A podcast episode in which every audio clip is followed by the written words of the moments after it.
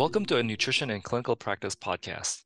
I am Dr. Burke Leland Ketkai, contributing editor of Nutrition and Clinical Practice and a member of the Physician Engagement Committee of the American Society of Parenteral and Enteral Nutrition, or ASPEN.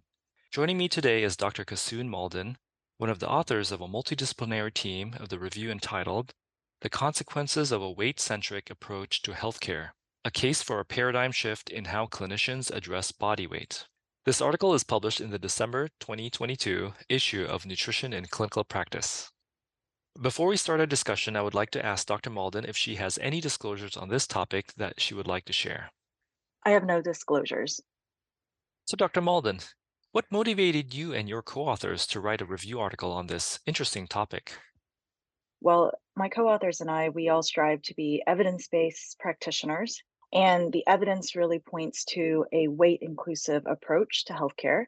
And this approach that's weight inclusive is really the best for supporting health and well-being. However, a lot of healthcare today is still practicing from a very weight-centric model, despite the evidence. And as an educator, I'm teaching future clinicians about evidence-based practice. So really, our hope is that our review article can serve as a guide for clinicians wanting to practice using a weight-inclusive approach to healthcare. I like how you base your practice on evidence-based medicine. But why is it that current healthcare is weight-centric? I think weight is a very easy target.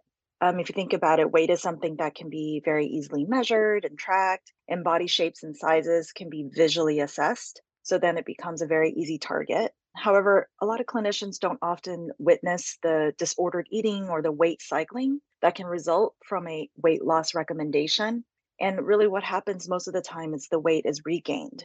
So clinicians think that they're doing the best for their patients by recommending weight loss, but really they're probably making their patients feel maybe embarrassed or judged and less likely to return for follow-up visits.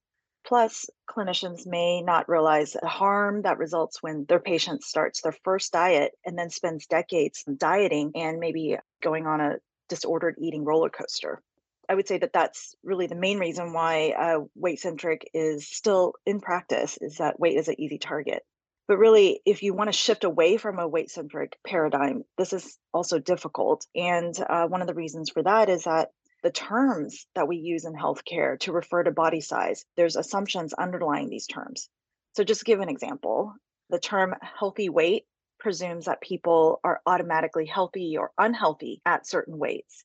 And terms such as normal weight or overweight implies that there is a correct weight everyone should be at. And this really ignores the natural human body diversity when it comes to body shapes and sizes. And then a weight-centric approach is also difficult to break through because it's driven by weight bias and flawed assumptions about weight and health. And this is found in the research literature and in clinical practice. But really, societal pressures, such as media portrayals of what's considered healthy and beautiful, really drives this as well. And these weight bias influences how people in larger bodies are viewed, not only by the general public, but also by healthcare practitioners. So maybe if I can give you an example here, if a person in a smaller body tells their doctor that they have, say, knee pain, their doctor would most likely order some tests to explore why is this person having knee problems, and maybe even prescribe physical therapy as a treatment. On the other hand, what often happens when a person in a larger body tells their doctor that they have knee pain, and what often happens is that the doctor would most likely recommend that the patient lose weight. And this is just one example of the weight biases in weight-centric healthcare. In our review article, we specifically explore the biases that exist in the published weight science literature, as this is the evidence that informs our clinical practice. Very interesting points. Are there any additional key points you would like to share from your article? Yeah, so we spend a great portion of our article addressing the flawed assumptions about weight and health. Just to give some examples here, for example, BMI was developed to describe populations, not individuals, but yet we use it on an individual basis in patient care. BMI does not give us any information about body weight composition, so what our bodies are made up of, or body weight distribution. Where do we carry this weight? So BMI doesn't give us any information about composition or distribution.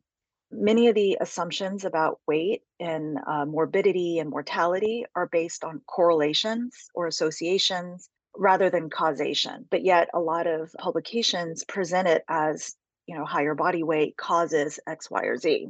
And we're not denying that weight is associated with morbidity, but there are lots of confounding factors that may explain the relationship between weight and health, but these confounding factors are often not accounted for, especially in epidemiological studies.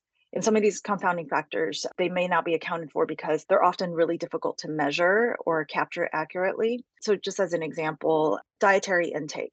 That's a lot harder to capture in a study than it is to just measure body weight. And then the other main point in our article is that advising patients to lose weight is not an effective intervention. And the weight-centric approach really subscribes to this narrative that weight loss is achievable and needed for health. But when you look at the data, and this is data that's in published literature, the majority of the study populations do not achieve long-term weight loss. And in fact, the long-term body weight's defined as normal based on BMI. This is not something that most study populations achieve. So long-term weight loss is difficult to achieve for most individuals. And the reason for this is that because body shapes and sizes and weight are predominantly determined by genetics. So what makes long-term weight loss even more difficult to sustain is that physiological adaptations occur when people try to lose weight and diet. And even when they do lose weight, these physiological changes often lead to weight regain and more difficulty losing weight. So as a result, people tend to weight cycle. Promoting weight loss recommendations really worsens societal weight stigma. This can also lead to weight cycling, as already mentioned, and then increases the risk for disordered eating and eating disorders, all of which can really negatively impact health and well-being. Just to drive home this point, the probability of a person who is genetically predisposed to be in a larger body attaining a normal weight per BMI standards is low. So we argue in the paper that remaining at one's predisposed body weight and not attempting weight loss would probably remain the healthiest and the safest compared to trying to lose weight and regaining and going through cycles of weight loss and weight regain.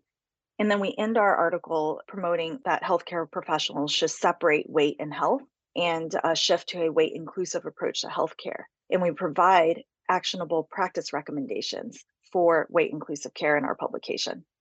What you share is really consistent with the title of your article of making a case for a paradigm shift in how clinicians address body weight. Now, some healthcare guidelines would recommend weight loss as an intervention. Now, how can clinicians maintain a weight-inclusive practice while also following these healthcare guidelines? Yeah, that's a great question. So first, I want to emphasize that weight loss is an outcome. It's not a behavior. So it really should not be subjected to behavior modification. So behavior modifications such as, maybe sleeping at least 7 hours each night, or the recommendation that eating vegetables with every meal, these will lead to improved health, but may or may not lead to the outcome of weight loss. So clinicians should really focus on the positive behavior modifications and not on weight. As mentioned earlier, our publication provides actionable practice recommendations, and specifically in Table 2 of our publication, we have these action items that can be taken to shift to a weight-inclusive practice. And just to give you a couple examples, to reduce the focus on weight, practitioners should not comment on a patient's weight, and then also train their staff not to comment on a patient's weight, even if it's in a complimentary manner. We can also work to eliminate weight-related microaggressions, such as suggesting a diet to a patient when they came in for something completely unrelated. These are just a couple of examples of actionable items that we can do in clinical practice. And when we shift away from a weight-centric approach, we as clinicians should help patients who are interested in making changes find self-care strategies that honor health and well-being that are sustainable. It's important for clinicians to view health more holistically, especially to include the social determinants of health, such as whether or not people have safe access to neighborhoods, to engage in enjoyable forms of movement, access to a variety of foods, stress management, sleep. And of course, studies also show that social engagement really matters.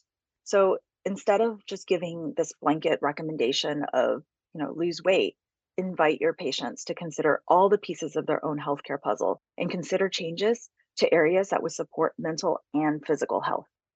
Thank you, Dr. Malden, for joining us today and introducing us to this very important topic. Thank you so much for having me. We would also like to thank our audience for listening to this ASPEN podcast. To support what we do, please share, subscribe, and leave a review on iTunes, Spotify, or SoundCloud.